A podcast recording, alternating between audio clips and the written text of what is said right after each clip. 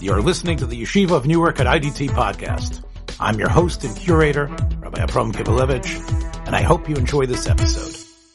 Shalom, this is Standing in Two Worlds with Professor Sam Juni, and we're joined today also by my dear friend and colleague, Rabbi Shmuel Skaist. Dr. Juni made me aware about a book that has become a phenomena in the religious world. It's a book by Dr. Shloime Zimmerman called From Boys to Men. And it is considered groundbreaking because it deals with particularly uh, teenage sexuality in the frum world, about, especially from the boys' perspective, and issues that up until this point were sometimes considered taboo, not spoken about. And the book is a call for involvement. I do not have the book, but I did listen on a rival podcast to Dr. Shloime himself about the importance of this book, uh, that this book wanted to, in a way, push away the taboos of speaking about sex.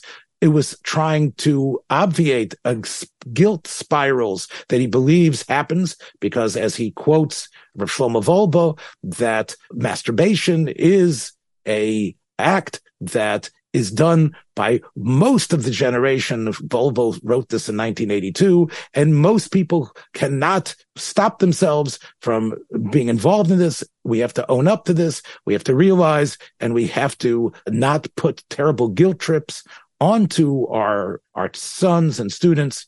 In fact, in fact, Dr. Zimmerman says that parents have to be involved. They have to be ready to have the talk at an early age, even before the body changes are occurring, as these nine and 10 year olds are hearing from their friends about what does it mean to, to grow and through puberty and become a young man, to be there, to not have their head put into the sand, but be willing to discuss it in a, in, in an open and encouraging way. So he believes this book is necessary because there's so many kids out there who unfortunately, because they are dealing with a tremendous burden of guilt, they believe themselves ugly and terrible and disgusting. And what he would like to do with this book, which he says is popping off the shelves, the yeshivas and camps, they're all asking for it because it's so important. What he wants to do is get the parents involved he wants to uh, uh, put it into uh, the ideas of sexuality being the open, and it should all be laced with all the divrei kedusha in Chazal in a way that we have healthy, normal kids, boys in this case, who are going to not be sufferers. He he mentions how his approach is different than the standard psychological approach, which of course why we have Dr. Sam here. And he he mentions that he believes that otherwise what we are asking for, especially as these, we are asking our children to be courageous in the spirit of the day where they are bombarded by so many options for pornography and other things. We need to address this. Otherwise, we might have young men who through high school and their uh, older adolescent years are racked with guilt and when they go into marriages, they don't shed those problems. Those problems are exacerbated in marriage. So that's sort of a brief summary of what he said, what he thinks the book was meant to do. Now, Dr. Juni, why don't you uh, begin and say you've skimmed this book and um, you have a little bit of a different perspective. Okay, my my overall perspective, a large perspective, is that um, we live in an ArtScroll age where we tend, I mean, at least the, the organized yeshivish slash Haredi world tries to idealize and actually distorts the reality of what's been going on in, you know, in Europe, what, what Jewish life was like and what the standard is or is supposed to be. And when it comes to, um, sexuality, especially, um, learning about sexuality, these guys really go out totally out of the box. So that's been my experience. whereas my, my data comes from seeing many people. I have to say no parents have ever come to me with a kid and say, here's a bunch of thousand dollars. There's nothing wrong with my kid. Why don't you talk to him? Okay. So I'm dealing with a sample of people who have problems. But then again, I also deal with, with kids in general around non-educational issues. And I'd say this is a burning issue for many adults, for, for not many, for all adolescents. I've never met an adolescent who's not troubled by sexuality. And of course, there is a taboo around sexuality. The taboo has nothing to do with Frumkeit or Judaism. Taboo is there all over the place. But so I, so I, just want to raise certain points. The notion that this book is written about boys is very nice. Um, there should be a book written for girls as well. In fact, I think it should be the same book because the issues are the same. The real issues over here are number one, feeling that you're different from your peers, not from ideal standards or what you're supposed to, just you're different than other kids. Number two, that there's something wrong with you. He, he does mention these issues as there. And number three, that you're crazy. Those are the three, the three main issues. And that comes up basically from one problem. And that one problem is that we don't tell people statistical facts. We don't tell kids statistical facts. We don't tell prospective brides and grooms statistical facts. That's a sin. That's a sin from a psychiatric perspective. You don't need more. Uh, you don't need a book like this. You need a book made up, made up of three sentences.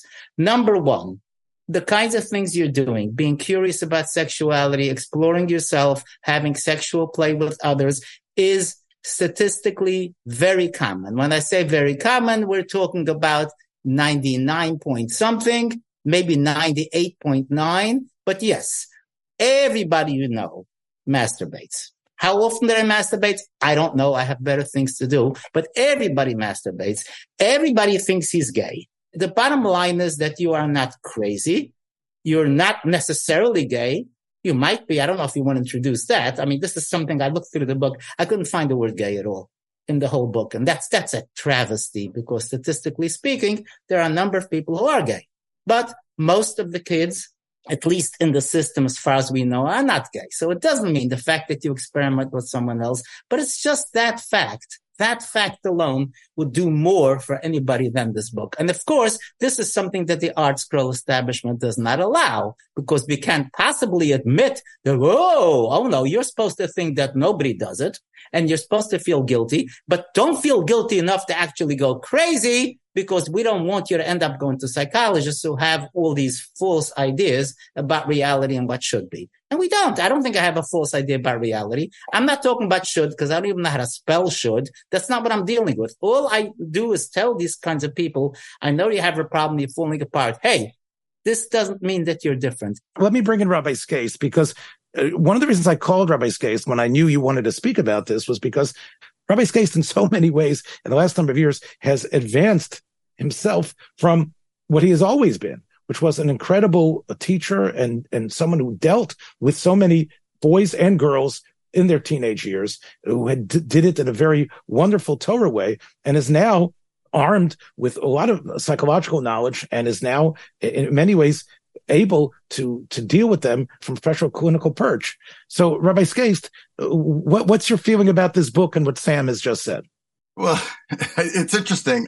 So, first of all, I just want to respond a little bit. Like, groundbreaking this book is not in terms of the rest of the world, but, you know, often the things that were groundbreaking 20, 30 years ago in the rest of the world become groundbreaking in the frum world. I think the fact that this book has come out means that people are talking about it, means that it's that it, that it's a an an issue that's being discussed and being dealt with in a more open way than in the past. I do agree with Dr. Juni that that, that there are some issues here, but I I wanted to point out that I you know I, I think there were some editorial decisions made here that that really point in the direction of what you're saying. So, for example, when they talk about how boys develop feelings of sexuality, it, the book says most boys develop feelings of attraction to girls, which I think actually is an advance in terms so it's not using the word gay, but it's not saying simply boys develop attraction to girls. Frankly, Rabbi, I thought he was meaning to exclude those who don't admit to themselves that they develop sexual feelings at all. I thought that was his exclusion. Interesting. I don't know. That's a good question, but I I, I took it, uh, I guess, in a in a in the best possible way that they're being inc- inclusive. But the the thing is, I, I, do agree with you. I think that one of the issues, you know, I, I deal with uh, now with a lot of clients who are struggling with sexual compulsion or sexual addiction, whatever name you want to give to it, because I'm aware that there's a, a, big debate about what these are, but they are out of control behaviors that are really harming their relationships with their spouses. I'm, uh, but I'm, I'm also dealing with situations where the spouse is what they call the, you know, the, the, uh, betrayed spouse, right? And so I, I really think that what you just said is, is a fantastic idea that, that somehow the frum world is missing. And that is when you are educating in such separate directions for men and women, they're going to end up living together, right? That's, that's the goal. The goal is that they should be married and have a sexual relationship, intimacy. And when, when we're educating them in completely different directions with a completely different, so to speak, derech, it shouldn't be any wonder that there, that there are a lot of issues that come up, right? And so I think that the idea that sort of, you didn't say it explicitly as an idea, well, you did. You said the book should be written for both if it's being written. And I think uh, from my experience, I think that would, be, that would add tremendously because there's a lot of miscommunication and misunderstanding because of that, I think. So I, I don't know if that's the point you wanted to make, but. Rabbi Skaist, the book, again, I don't have a copy of it, but is it written for the teenager or adolescent boy or is written for the parents? The parents and, and mechanchim so you, you believe the book is, is is missing and by even though we could say it's a book for teachers of boys and that uh, and you admit that it, it, it's some progress from the way things were you know a couple of years ago you think that uh, uh, the book by definition should have had sections dealing with how to deal with girls also struggling with body issues.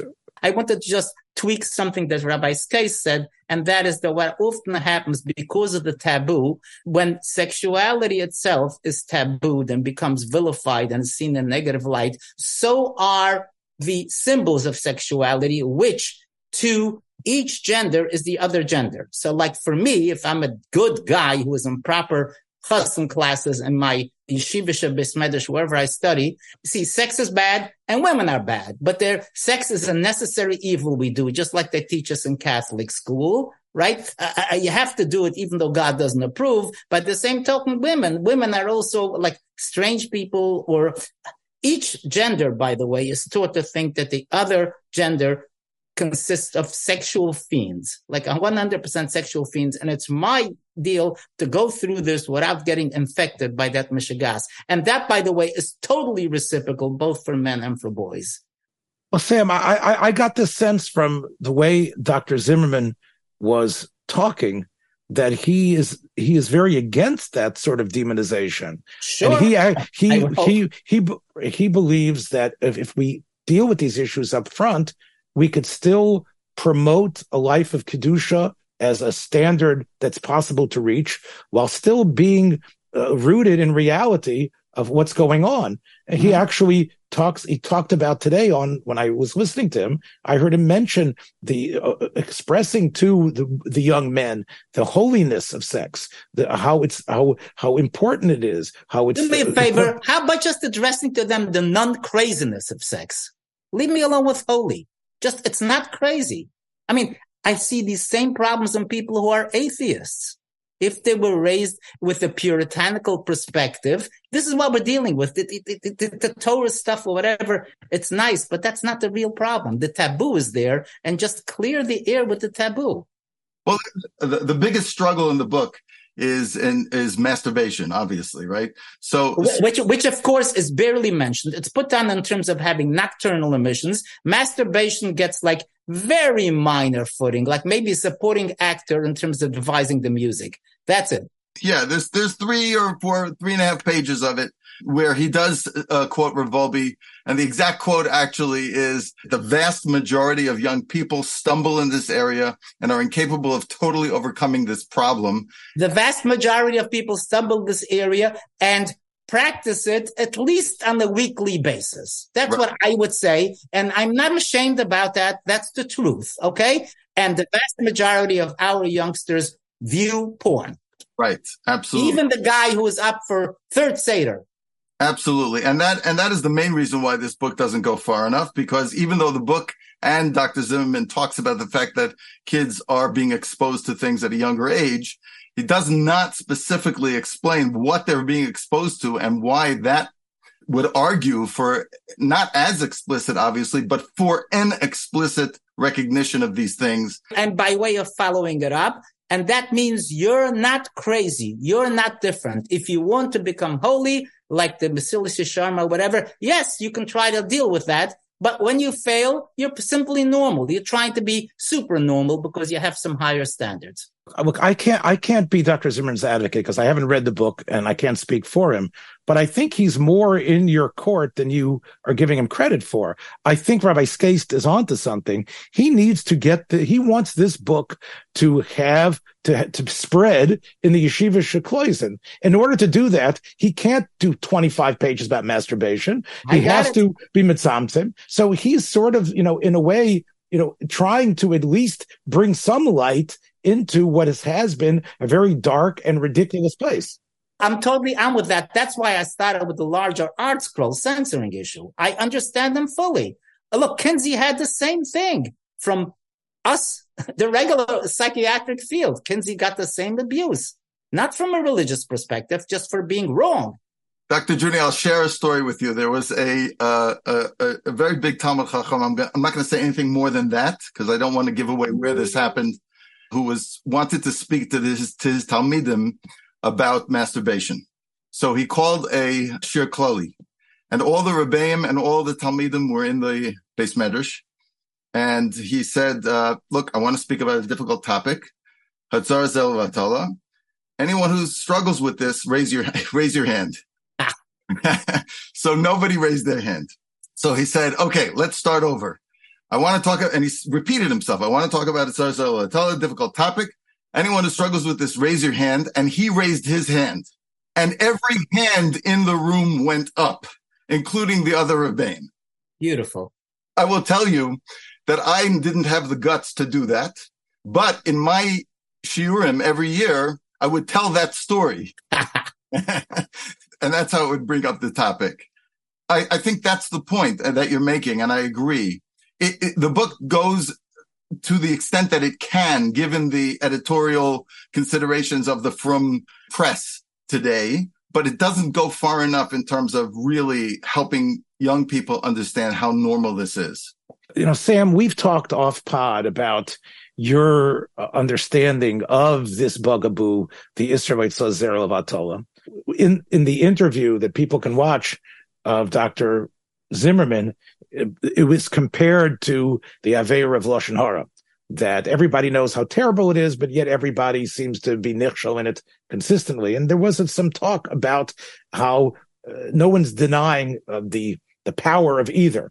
You, however, believe that this whole Isser Vatala is something that is not authentically from the Torah, at least not the way it's come down to us let me take the easier step first because soon we'll have to call this standing in one part of the world with one, you know. I, so let me just say that um, definitely, according to the Rishonim's view, and I, I, I've done some Talmudic studying in my day. Okay, it is not 100% agreed upon by all that this is the boogeyman that it's presented as by some of the people who are major educators today. So the issue is, um, let's say you have um, a citation saying that you have, a, if you have a choice between masturbating and having sex with a uh, married woman, you should do the latter, which of course everybody says, no, no, no, no. But it's, it's, a real citation. It's not a joke. It's a real citation. There are citations in the Gemara that say that rather than embarrassing somebody, you should commit suicide. So for most of the kids, you talk to them about the issue of masturbation. Masturbation is like killing people, killing thousands of people a day, etc., etc., etc. Cut it out. Just cut it out. If it's used in, by certain people who really believe in it, they're a minority. It's used as hyperbole. It's used as a way of argumentation. So that's the part that still fits. So basically, let me just put it into Talmudic terms for you. In other words, the Gemara in Nida that talks about menafim biyad right? In yes. other words, the act of, of adultery using your hand or, you know, hand sex, even though it says that you're chayiv misa and then it's codified by Rabbeinu Yonah, you're saying that sometimes Chazal, like when it comes to embarrassing someone in public, will sometimes use extreme terms because clearly Chazal didn't think it was a positive thing. They thought it could definitely, it definitely Chazal, even you admit that Chazal look at it askance, but they use extreme terminology referring to it because that's the derech Chazal to sometimes employ. I don't admit that all Rishonim look at it askance. Okay. I do not. I, there are citations uh, prominent on the Talmud folios. You can find them there saying that sure, if you use it as a way so that you are not involved in productive um, uh, uh, propagation of the species, you're a bad dude. Fine. But otherwise, you're not a bad dude. In other words, Erva Onen and Menafim Biyad is because instead of consummating a, a sexual act, right. you actually withdraw. So that's considered seed spilling because here you are with the possibility of actually creating life and you right. don't, that's the Avera, yes. as opposed to air, uh, you know, uh, deciding to pleasure himself beforehand.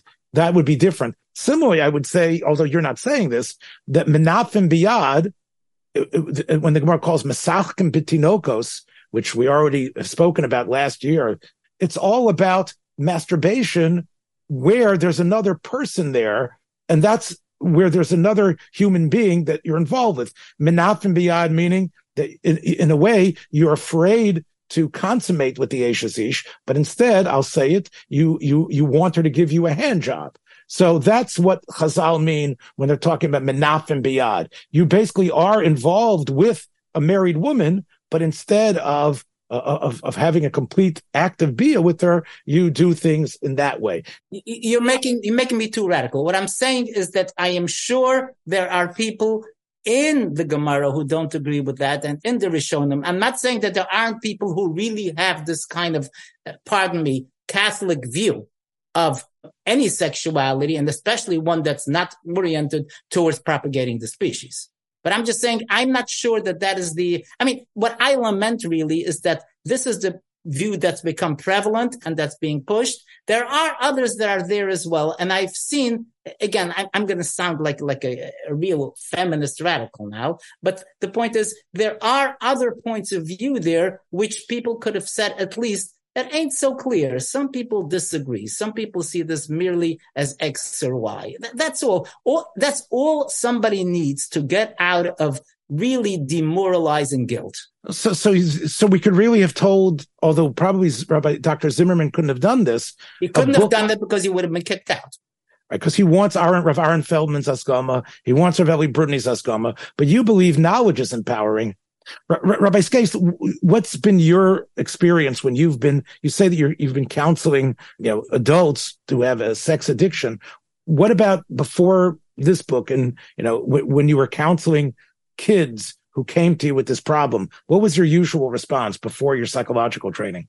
Well, uh, it changed over the years. I think in the beginning, I was probably closer to what this book is but over the years i came to uh, a different understanding of it and and i uh, i would normalize it i would point them to the they wouldn't always be, be able to understand but if they could look at the you know in the Siddur HaGra in the back there's that uh, little passage where Chaim Volozhin talks about asking the Gra about the passage in the Zohar that says you can't do tshuva for it and he writes that the Gra said they're misunderstanding the Zohar so uh, just to I, I would take exactly this approach to try to sow enough seeds of doubt that oh maybe it's not as bad as you know and to normalize it and to and to um Reb Nachman Breslover is also helpful in this respect. Yeah, and I would also point to Tefillah Zaka and uh, challenge them to watch carefully to see if if there's uh, any of the Rosh Yeshiva not crying when they're saying Tefillah Zaka. So, so let, let me get to another point that Dr. Zimmerman made on his podcast. He said that one of the things he disagrees with is that in the secular world, there is, and, and this sort of gets us into another topic a little bit, but the use of pornography to help marriages out. And he feels that this is a very destructive approach. And I don't know if, if there are a- elements in the book uh, speaking about against that, but he definitely has publicly spoken about this. Okay. So let me just say this pornography. Okay. What is pornography? Is pornography a pictorial vision of people having sex? Is pornography a pictorial vision of genitals? Okay. Is that considered bad? Is that considered evil? So I'll start with saying my professional, no, it's not because it merely reflects reality. Pornography, when it's damaging, presents sexuality in a way that does not allow you then to function in a normal reciprocal sexual relationship, which also has feelings attached to it. Okay. So a lot of the stuff that's labeled pornography involves abuse. It involves depersonification, where sexuality involves genitals, genital A and genital B. In other words, there are pornography videos that don't even show the person. They show they show sexual um, uh, organs doing things. You can call that pornography. The problem here is misinformation, which is then incorporated as the norm, and that first of all is a negative because it doesn't present the human aspect of sexuality, which to some people overpowers in terms of the amount of energy you put in the sexual part. Okay. But I'm not going to deal with the ratios. I mean, I'm not upset with people when they're sexual, that they're mostly sexual. I, I, it doesn't bother me as, as a healthcare provider. What bothers me is where it's reduced to only the physical. And what bothered me even most when it's produced, uh, when it's reduced to total distortions of what sexuality is. You have to be able to do X and Y and Z and stuff that's actually it's not, it's actually doctored using AI because those things are physically impossible. It's definitely not the norm. There ain't nobody's involved in that. Even the sexual porn actor, when he goes out and has his relationships, doesn't do that. That's the real problem. So schmutzige pictures, like my Rebbe used to call it, you looked at schmutzige pictures. I said, it's normal to look at schmutzige pictures. It's very exciting. It's interesting. It makes me feel excited. Don't bug me. But when schmutzige pictures are involving misinformation, they're going to mess you up psychologically, even if you are an atheist who was born of an atheist who used to be a, a, a lapsed Catholic. It makes no difference. Can I, I want to take that even a step further though, because I think that when you couple that with the lack of education that we have in our system, that's what that's when I have people that I'm dealing with, and I have dealt with both in the sense uh, in the yeshiva and now uh, uh, in my office, who have this sense because of these images and because of the lack of education that they're missing out on all this great stuff that the secular world has. The real stuff. It's called real. They're missing out on real sexuality. They have pseudo garbage. Right, but they don't understand what real sexuality is. They think that all this stuff is the real stuff and that's not, you know, it's interesting because it's not fair to only blame pornography, right? It, just like in a couple, you can't just blame one person. It, there's always a system, right? So we are part of a system and we live in this world. So yes, there's pornography that is teaching these things that are unreal. We need to be teaching what is real. And Zimmerman does a lot of that. He does a lot of that. Yes. He does a lot of that. But you see, to him, it's a combination with Kedusha and I'm pre-Kedusha, I'm pre-religion here. I'm just saying, be healthy, be normal. So the way I understand it, sometimes when couples feel a lack of attraction or a lack of sexual excitement with each other, a therapist might recommend that they watch uh, a a soft porn video together, and I think he feels that this creates a problem. You guys are, are both saying that if it's not some sort of sadomasochistic weird thing, even though those bodies that are on the screen are a lot more attractive than the partners that are in bed, there's nothing wrong with absorbing the intense beauty or uh, of those images. Well, I, I would assume if the couple is coming to the therapist and saying they they aren't interested in each other sexually, that clearly watching this video with the, the way the camera angles are done and the whatever you want to call the abject beauty of the of the sexual partners that are on the screen can excite the couple and then they can then take out that excitement with each other. Do you see that as something negative i don't i do not think that any any couples therapist would go right to that it, it maybe i could see it being part of a plan that would include date nights and conversations and engaging with each other. And maybe if there was some reason for that,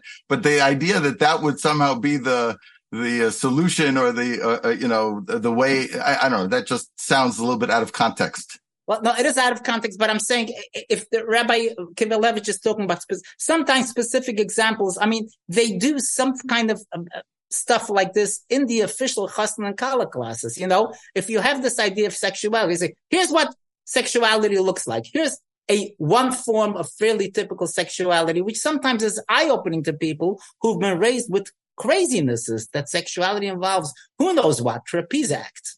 I mean, there's nothing wrong with that. And no, I see nothing, I, I personally, professionally see nothing wrong with explicit sexual props or visual or, or videos or whatever that are accurate, that are normal. Okay. And I have to tell you, Rainbow, that most people defy the norm of what they consider most attractive. Many people are turned on by the very things you say, turn you off because you don't compare to the model of the day, the sexual model of the day. Obviously, you know, th- there's no replacement to a healthy attraction and love and memory of the person that you're with. But I would assume when you're talking about these boys that Dr. Zimmerman writes the book for, who have watched porn, who have watched, who've seen these images, who have masturbated to these images. And now they get married and they want to be good yeshiva boys or good kollel boys, but the girl that they've been connected to and the girl that they've been told is a great Adel girl doesn't in any way align to what they've been fantasizing about, that there's going to be problems. Am I just, uh, Rabbi Skaist, am I onto, isn't that, isn't that a problem that's prevalent?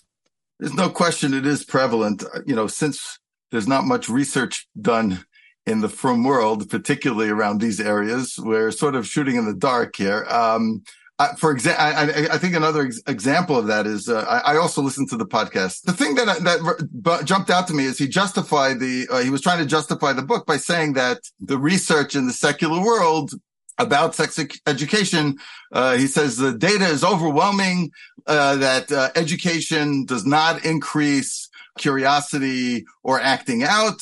Uh, it's it's actually a, a, a, very good deterrent in terms of inappropriate acting out and so on and so forth. And He uses data from the secular world, but I, I think that there's there's a mistake there because the data from the secular world um, may not apply. We don't know. Uh, it, to generalize to the frum world and the and the education system that we have is problematic, right? So so I think this idea that somehow what's what goes on out there would work for us might not be correct unless we changed a lot, a lot of things, right? So this is one of them.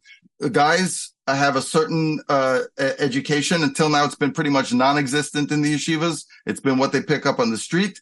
W- young women have gotten more education, but also, generally speaking, very more sheltered. That's my anecdotal experience is that Beis girls are generally more sheltered than yeshiva guys. Whereas I would I would think that the yeshiva guys, by the time they're in beis medrash, the amount that have been exposed to pornography is probably in the high 80s, if not low 90s, percentage wise. For young women in that age group, it's probably somewhere in the 50s or 60s. It's not, it's not quite as high, right? So of course, there are going to be these expectations that come into the marriage that are not realistic more often on the part of the, of the husband.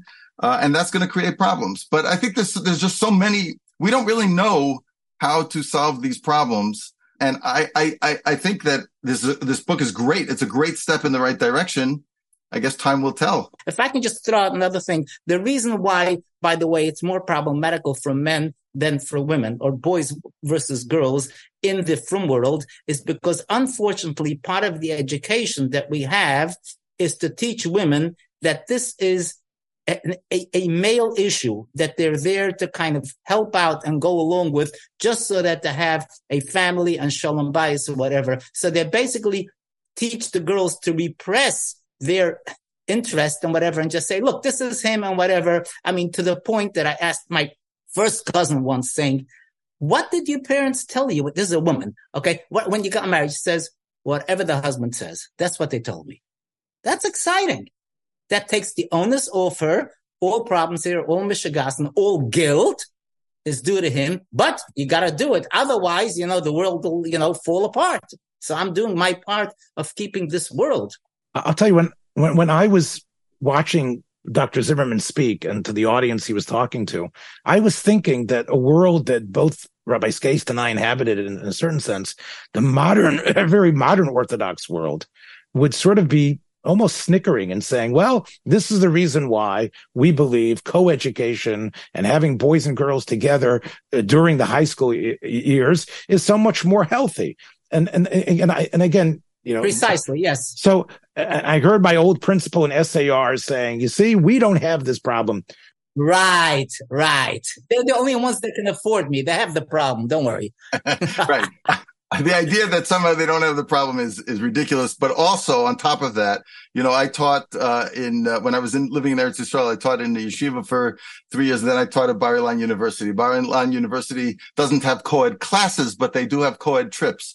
And I have to say that uh, watching the social discomfort and complications of uh, boys and girls interacting in those trips and and the lack of ease and the lack of ability to just be themselves and enjoy themselves was was painful to me to watch after I had been for three years in a yeshiva for boys only, where when we went on a Shabbaton or on a trip, everyone was just completely themselves. So there's there's pros and cons to everything. Every system has its pros and every system has its cons. We had a, a, a guy in yeshiva once from a Hasidic background who came to the yeshiva and within uh, there was a, a, a chasana. Some uh, one of the guys in the yeshiva got married and went to the chasana and I, I, guys come calling to me. There's a fight outside. I go running outside and there's like ten guys surrounding this guy. They're ready to beat. They're ready to beat him up. I said, I said, what's going on? He propositioned uh, one of the guy's sisters because he thought, based on his complete lack of exposure to the world, that the way that you obtain sex in the world is that you just go over to a girl that you find attractive and you start asking her whether she would be interested in doing something with you. And uh, of course, she was horrified, you know, uh, appalled and said something to her brother and they, they wanted to beat the guy up. So that, that and I, I talked to so I was trying to figure out is there something wrong with this guy? And it turns out he's just simply coming from a completely sheltered background, had no social cues, no idea how to be in the world. So that's a problem. And that's a, that's the, that's the deficit of a, of a system that, that separates people so, so completely. If I could turn the screw on that, here's an image of a Hasidic person who rapes his wife and sees nothing wrong with it. He says, what do you mean? So I'm not sure. I think these stories sort of, you know, mitigate for the case of the modern Orthodox approach. Yes, there's going to be some perhaps touching and, and, and sort of like, you know, hopping around as we used to call it in my, in, in, in yeshiva days, but they're going to be healthier than the repressed guys who get involved in a shame spiral, who hate themselves and think themselves as, you know, as, as ugly, disgusting demons. And, and, and therefore they act, if they are demons, that's the way they think their sexuality is. So I, again, I remember I've taught in both types of yeshivas and, and I'm just wondering, maybe the lesser evil would be more exposure in an adolescent age to girls and even what they do like if you you know like like even having social events that even though might lead to something maybe they won't be as damaging psychologically to the, the to the type of uh, tableau that Dr. Zimmerman is addressing Okay, but let, us understand it's not like uh, most people come out of the yeshiva system with such uh, social distortions, right? So we're giving, there's a couple, nor is it the case that all Hasidic men rape their wives, right? So we're talking about extreme cases that come out of the system. Like I said before, every system has its pros and cons. I'm sure that uh, if you think about it, and we, I don't know that we have time to go into it, but there are many positive things that come about from separating the sexes at a at a certain age. And that, and, and I have no problem with that, but let's just understand there is no, per- we do not have a perfect way. And the, the fact that, um, there is this idea that somehow you know, non-co-education, right? Separate education is, is, is, is the only way. I, I don't know. I think there's, there's pros and cons to both. I think the key, the key, key idea I would stress is that the more misinformation there is, the more problems there are in relationships. That does not mean that we can have a situation where there's no misinformation because a lot of this misinformation is produced neurotically. It's not even produced based on facts. But if you take a situation where there is more inform- more misinformation, that means that when you get to the situation where you're supposed to have meaningful relationships, those distortions will come in and mess things up gratuitously. So I, am not arguing that having those kinds of relationships, um, you know, um, co-ed or knowing each other or messing around or fooling around will improve things. I'm not saying that at all. If there is no distortion, I'm willing to play the game. I'm willing to let the Catholics do what they want to and whatever and let, the, let them cite their statistics. But distortion is never the way. And I have to say that the massive repression that goes on in some of the yeshiva system involves deliberate distortion. I mean, it's malpractice to do that. Deliberate distortion. I mean, you really should be this kind of person. A normal kid does not do this. A normal kid goes ahead and just says Shema whatever. Don't do that. You're making these kids feel nuts. Let's wind, let's wind up today with something I heard Dr. Zimmerman say, and I've heard you say something similar, and I've heard your Rebbe, I read what your Rebbe wrote about this. What Dr. Zimmerman said uh, a number of times, and Rabbi Skaist, I'm sure you noted this, Hesachadas. One of the things that's necessary is being active and normal and have other activities and other things to do. And he mentioned sports and other things. He, he seemed to, to, to believe that you own up to the problem, but you also give other outlets, not necessarily like a, a, boys and girls prom or date night, but rather a totally different type of activity that gets your mind away. That you're doing something, you're, you're playing baseball, uh, you're involved in some exciting trip or activity where you're just, your, your brain is going someplace else.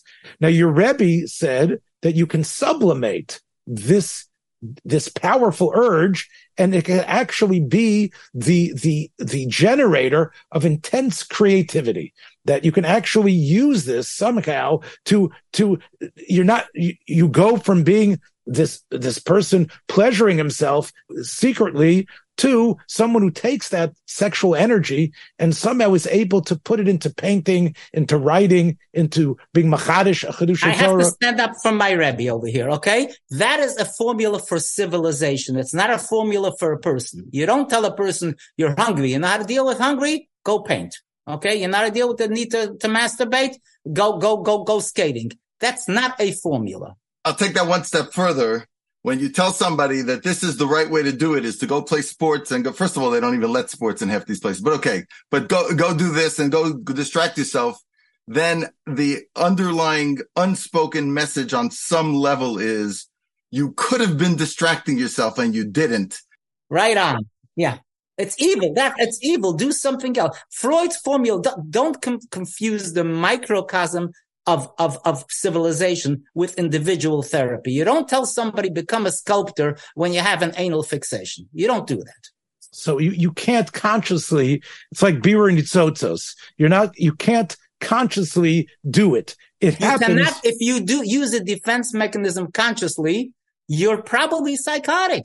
You're saying when you have someone who's doing that, you applaud it, but that's not the way to minister to someone with the problem it would not be a bad idea to a father who's terrorized by his kid masturbating to buy him a, a, a I don't know, model airplanes. It's not bad, but not to tell him here, do this so you, that, that stuff will go away and you won't have any awards. So it's, it's, it's in a passive uh, sort of wafting way, as opposed to saying, this is the way we're going to take this and turn it into something. I don't think Zimmerman was actually saying that. I think what he's saying, and he says it pretty clearly, he says, if you have healthy interests in the world and you're involved and you're doing anything and is not involved in the world, doesn't have healthy pursuits. So yeah, it's going to be a bigger issue because they're going to be sitting alone in their room and with nothing else to think about. So I don't think he's suggesting it as a specific tikkun, like, oh, you're having these thoughts, go do this. I think that would be a terrible thing. I agree with Dr. Juni. That's not a, it's not a recipe at all. But the idea that a kid should be healthily involved in the world and active and so on, get enough sleep, uh, eat properly, uh, and so on. Th- those are wonderful ideas. But the schools where that are taking up most of their time, I guess what we could say is they should they might not go co-ed, but they should have more extracurricular activities. There should be more things happening. It shouldn't just be the the the the standard block of let's say this typical yeshiva high school where you have your your morning in Limudei Kodesh, then Limudei Chol, then you come back for night seder. Those things are not a great recipe for someone who's struggling with these issues. I would argue that all day, but I don't know what that has to do with it. Zer there are many other reasons why that's a really important thing. Well, I, I, guess what I'm trying to say is, is that if it's true that, as, as Dr. Zimmerman says, that these are courageous warriors that are trying to fight the battle against all the, the, the images that are, that are being offered to them, the more we offer them in, in other ways, the less they're going to be uh, seduced, so, so to speak, or wanting uh, to spend so much time involved as that. Okay, let me let me just tweak the boogeyman a little bit. I am like disturbed by the idea that this is called, and you have to call it in Hebrew, If you're saying that an interest and over preoccupation with sexuality is problematic, talk about that. But what if you do ejaculate, you don't ejaculate? What is this obsession here? If you're going to say that somebody who plays with, let's talk about a woman, right? Girls who um, masturbate all day have the same problems as boys who masturbate all day. And there is no ejaculation there that's of, of any significance, right? So by focusing on this, we're basically um, halachic pathologizing the whole thing onto a specific facet, which is irrelevant. What if a kid says, okay, I'm not going to ejaculate. Now I'm fine. Can I masturbate all day? Can I look at porn? Yes, it's a, there's, there's nothing listed in, in the 613, uh, you know, 613 million things published by ArtScroll that you can't masturbate and you can't look at pictures. The only problem is that you might, you might, come on, give me well, a break. I don't think the book says. I think the book does. I'm not talking about the book. I preface that. I'm not. To- I'm talking about boogeyman. Right. Got it. Yeah, but we should eliminate the term zera levatala because it's, it's. I would love that. Um, from from a psychology, you're dealing with someone who has an unhealthy picture of sexuality, who's perhaps over involved and leads him into distortions that'll mess up his capacity for a meaningful relationship in the future. That's what scares the hell out of me. I'll leave that to my rabbi. By the way, that is that is the thing that I always told Talmidim that the be- I would ask them, what do you think the best reason not to be so involved in this is? If they would tell me about pornography, they would say what the, they would say it's an avera, it's this, it's that. I would say no. The best reason is because one day you're going to want to have a real relationship with a real woman, and this could get in the way. That's it. All right. Listen, I want to thank both of you for really commenting on, on, on a topic which I know you don't find taboo, but I know it's sometimes uncomfortable to speak about publicly and maybe you know uh, we join this wave of openness and we're applauding the book for its intent for what he's trying to accomplish we believe more needs to be done and it's a great first step thanks so much for for taking the time here dr Juni rabbi Skaist, doc, soon to be dr Skaist, right yes B'ezras Hashem. take care everybody we'll catch you hopefully soon again take care Thanks for joining us for another episode from the Yeshiva of Newark at IDT Podcast. Be sure to subscribe on your favorite podcast app so you don't miss a single episode.